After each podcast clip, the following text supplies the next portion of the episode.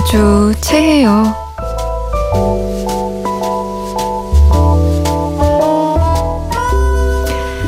음식 말고요. 말에, 상대방의 말에 자주 체해요. 널 사랑하겠어. 네가 세상에서 제일 예뻐. 너와 함께한 모든 순간이 눈부셨다. 이런 말에 체한다면 얼마나 좋겠어요. 내가 기다리던 순간에 기대하던 말이 아닌 전혀 다른 말을 듣게 돼서 자주 체해요. 저만의 잘못인가요?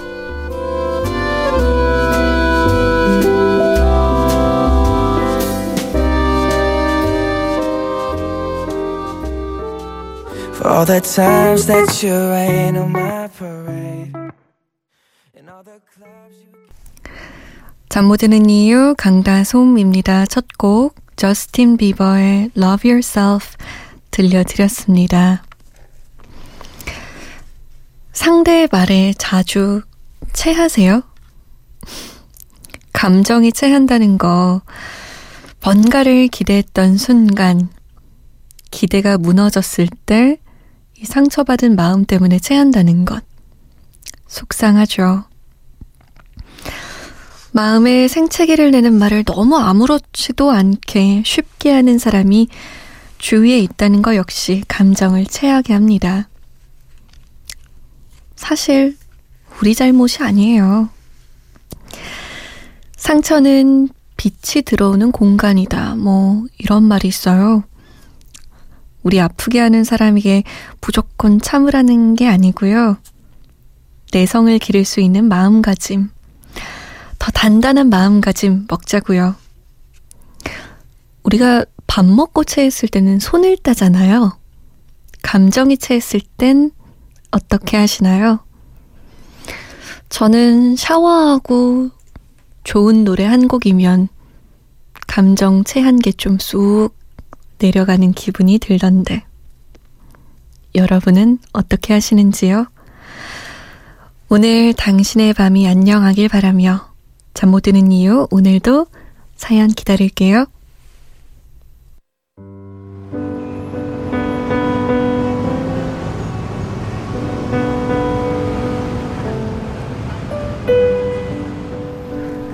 하루의 여운이 채 가시지 않는 밤. 잠 못 드는 이유 강다솜입니다.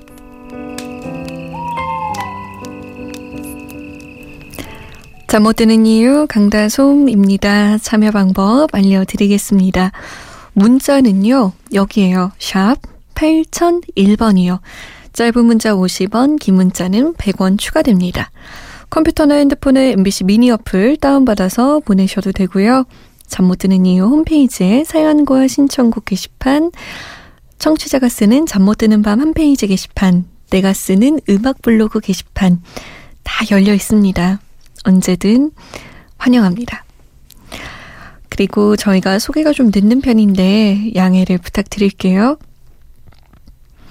1908번님, 이틀 후면 네팔로 2년 동안 NGO 봉사단으로 봉사 떠납니다. 3년 사귄 여자친구가 있는데 마음이 싱숭생숭하네요. 서로가 흔들리지 않을 수 있게 기도해 주세요. 신청곡은 윤종신 씨가 부른 오르막길 부탁드립니다. 라고. 어휴. 2년간 장거리 연애라. 저부터도 한숨이 나오는데 당사자는 어떻겠어요? 항상 붙어 있어도 모자랄 판에 2년간 떨어지는 게 쉬운 일은 아니죠. 하지만 예전과는 좀 달라지지 않았나요? 요즘에는 영상통화도 있고, 그리고 뭐 톡으로도 쉽게 얘기할 수 있고 이러니까 잘 견뎌낼 수 있을 거예요. 2년간 아예 못 보는 건 아니죠. 잠깐 한국에 들어올 거 아니에요. 그쵸? 잘할 수 있어요. 그리고 1908번님이 지금 오르막길을 신청하셨잖아요. 이 곡이 참 가사가 음, 힘들지만 우리가 결국 이겨낼 거야. 그 힘든 길을 함께 하자라고 얘기하는 노래인데, 마음가짐이 된 것 같아요. 1908번님 잘알수 있을 거예요. 장희수 씨는 분위기 좋아요. 잔잔하고 위로가 됩니다. 새벽 저격기예요. 솜디, 새 아침 때도 출근길마다 들었었죠? 숨은 오래된 팬 인증, 흐흐흐. 노래 함께 듣고 싶어요. 라고. 어디 있다가 이제 왔어요. 오래된 팬 인증은 자주 해줘요. 숨어있지 말고. 자, 신청곡 두 곡. 윤종신의 오르막길 정인 목소리로 들어보고요. 노을입니다. 함께.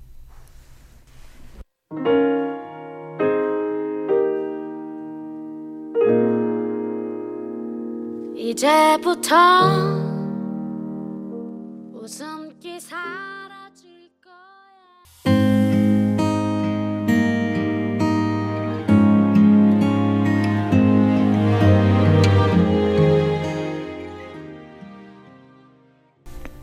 노을에 함께였습니다. 잠 못 드는 이유 강다솜입니다. 1762번님의 사연이에요. 보고 싶은 사람이 있어요. 저를 더 나은 사람이 되고 싶게 해준 사람이고, 실제로도 전 지금 더 나은 사람이 되었다고 느껴요.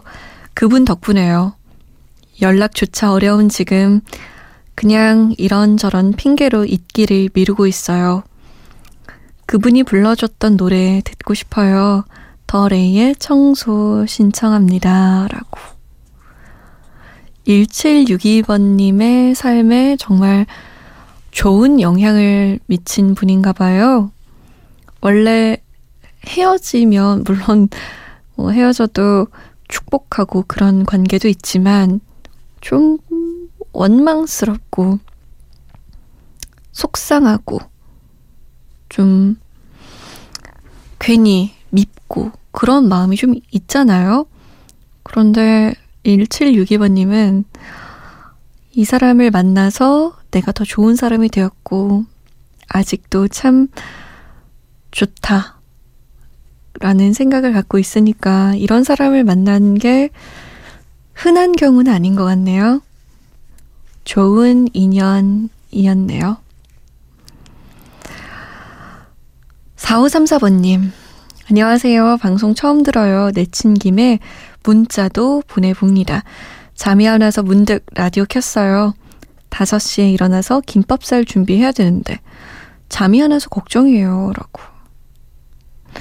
아휴, 새벽 5시에 일어나야 되는데 지금까지 잠을 못 잤으면 지금 당장 잠들어도 몇 시간 못 자는데 눈이라도 감고 있으세요. 그런 얘기 있더라고요. 눈을 감고 있으면 뇌가 자고 있다고 착각을 한대요.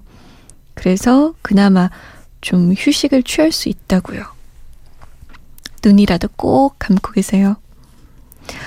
5678번님은 발렌타인데이에 잠도 못 자고 신랑 거, 부모님 거, 회사 분들 것까지 직접 초콜릿 만들어서 택배 보냈더니 이런 거 말고 돈으로 달라는 신랑. 정말 밉상이네요.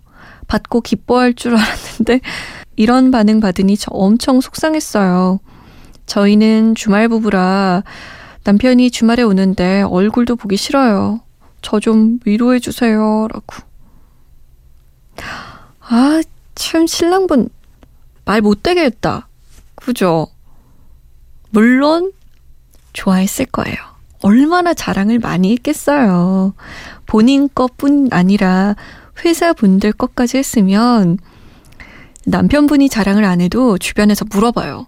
오, 아내가 보내줬다며? 오, 좋겠어. 뭐, 이렇게. 분명히 으쓱으쓱 했을 거예요. 근데 괜히 쑥스러우니까, 에이, 뭐 이런 걸 했어. 돈으로 주지. 이렇게 얘기한 게 아닐까 싶어요. 남편분 오시면, 자랑했어, 안 했어? 솔직하게 얘기해봐. 이렇게 한번 물어보세요. 분명히 엄청 자랑 많이 했을걸요? 1762번님의 신청곡 들을게요. 더 레이입니다. 청소.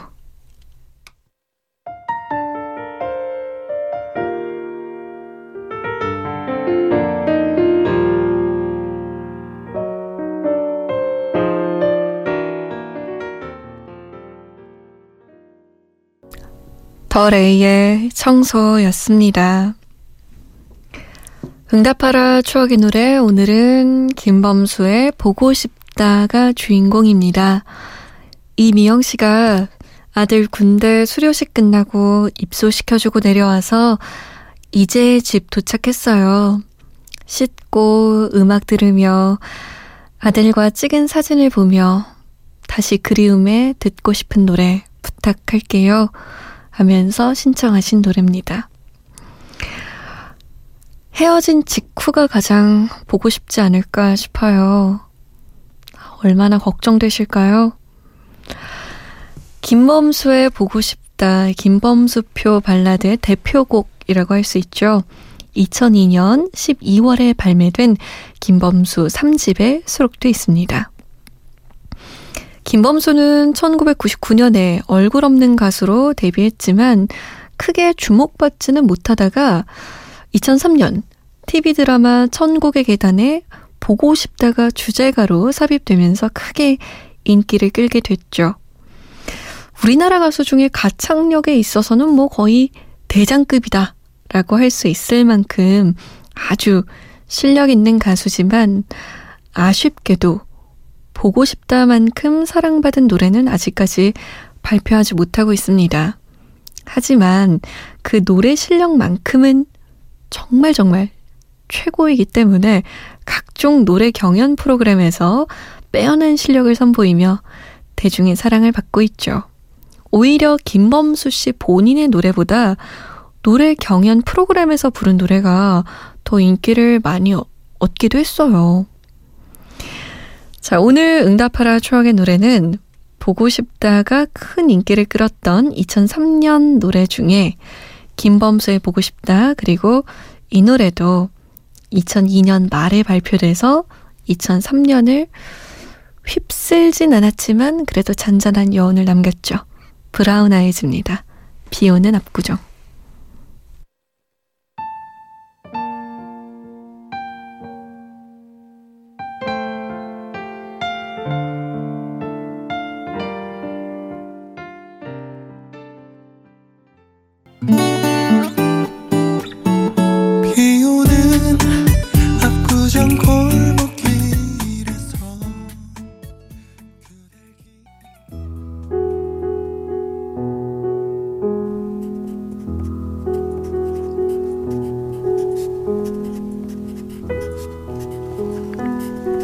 잠 못 드는 밤 한 페이지 강다솜입니다.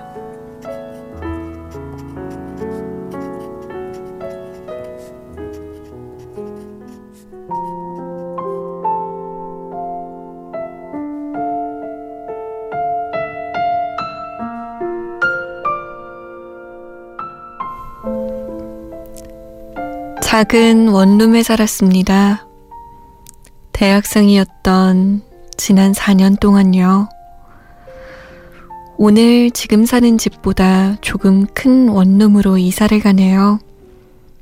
이번엔 룸메이트도 있습니다. 친동생이요. 직접 짐을 쌌습니다. 모두가 깨어있는 시간에는 짐을 꾸릴 시간이 없었어요.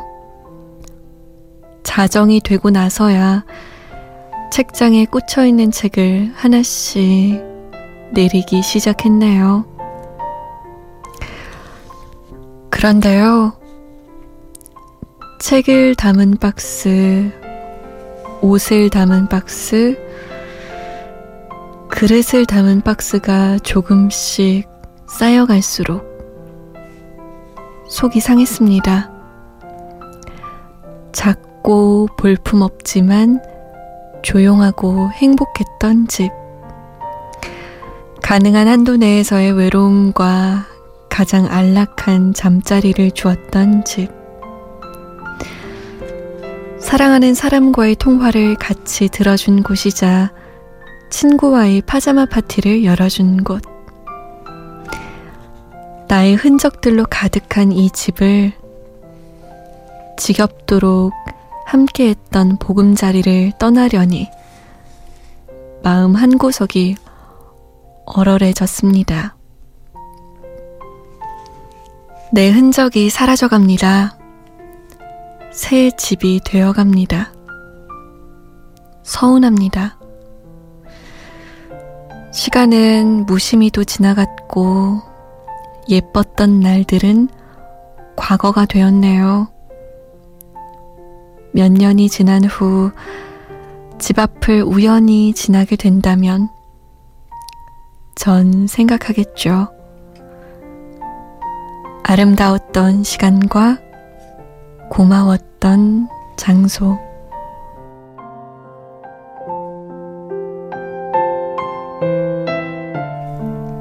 청취자가 쓰는 잠 못 드는 밤 한 페이지. 오늘은 박혜연 씨의 사연이었습니다.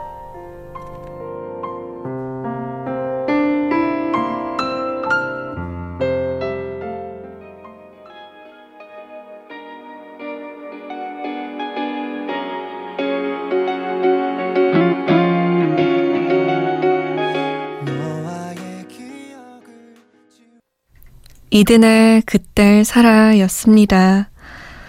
박혜연 씨의 사연이었어요. 음, 이사를 잘 하셨나 모르겠네요. 지금은 별로 빛나는지 모르는 순간인데 돌이켜보면 이 순간이 지나가고 과거가 되면 그때야 아, 참 빛나는 순간을 내가 살고 있었구나. 그때 시절이 좋았구나. 라고 생각이 들게 되죠. 특히 공간이 바뀔 때 그런 생각이 많이 드는 것 같아요. 1927번 님도 언니, 저번 주에 이사했는데 전에 살던 집이 그리워요. 새로 이사 온 집이 전에 집보다 더 크고 좋은 집인데. 1년 정도 살았는데 그새 정이 들었었나 봐요. 라고 하셨고요. 6562번 님도 매일 듣기만 하다가 이 허전한 마음 혼자는 도저히 지원하지 못할 것 같아서 처음으로 사연 보냅니다. 금요일에 석사 졸업식하고 학부 때부터 지금까지 6년 동안 살았던 곳을 떠나와 너무 아쉽고 마음이 허전해요. 6년간 살았던 방도 짐을 다 빼고 나니 눈물이 나더라고요. 그동안의 추억이 스쳐 지나가며 이런저런 기억들도 떠오르고 아마 스무 살 때부터의 제 모든 추억이 깃든 곳이라 아쉬운 마음이 더 큰 것 같네요. 솜디 언니, 이런 제 마음 어떻게 위로해야 할까요? 라고. 공간이 그대로 남아줬으면 하는데, 그게 바뀐 모습을 보게 되면, 혹은 나의 손때가 묻은 구석구석 추억이 묻어 있는 그런 곳을 내 손으로 변형시키는 거잖아요. 이사를 한다는 건. 너무너무 가슴이 아리는 일이죠. 어떻게 하면 좋을까요? 저도 이런 마음 아픈 일이 있을 때마다 그냥 그 아픈 감정들을 오롯이 받아냈던 것 같아요. 그냥 다 겪어냈던 것 같아요. 아, 맞아. 내가 참 좋아했던 공간이었어. 내가 참 이 부분을 좋아했었지. 라고. 늘 거기에 있어 줬으면 하는 것들이 변해 있을 때, 혹은 늘 거기에 있을 것만 같았던 나의 집이 변화되었을 때, 없어졌을 때 상실감이 꽤 크죠. 0267번님, 바닥 성적의 공부 생각뿐이에요. 내 인생은 언제쯤 꽃이 필까요? K-윌의 꽃이 핀다 듣고 싶네요. 라고. 글쎄요, 언제쯤일까요? 0267번님의 계절은 사람마다 그 계절이 다 있다고 하잖아요. 언제 꽃이 필지 모르지만 적어도 한 번은 그 기회가 옵니다. 계속 노력하는 이상 기회가 올 거예요. 예쁘게 꽃이 필 거예요. 0122번님, 뭐 하려고 하는데 자꾸 망설여집니다. 어떻게 하면 이걸 떨칠 수 있을까요? 싸이의 좋은 날이 올 거야 부탁합니다. 라고. 왜 망설여지는 거예요? 뭘 떨쳐낸다는 거예요? 망설임? 이럴 땐 지르는 거죠. 한 5초만 눈 딱 감고 지르는 거예요. 그게 뭐가 됐든. 클릭, 전화통화, 뭐, 뭐든. 용기 내봐요. 노래로 응원할게요. K-윌의 꽃이 핀다, 싸이입니다. 좋은 날이 올 거야.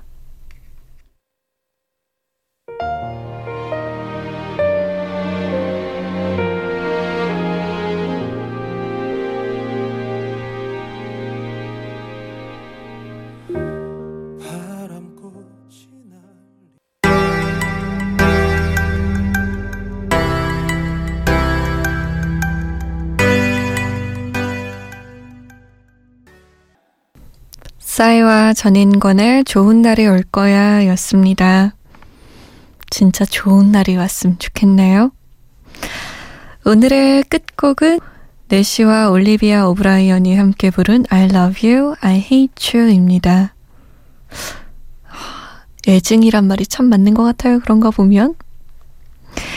기분 좋은 밤 보내세요. 지금까지 잠 못 드는 이유 강다솜이었습니다. But I'm still missing you, and I can't see the end of this. Just wanna feel you kiss.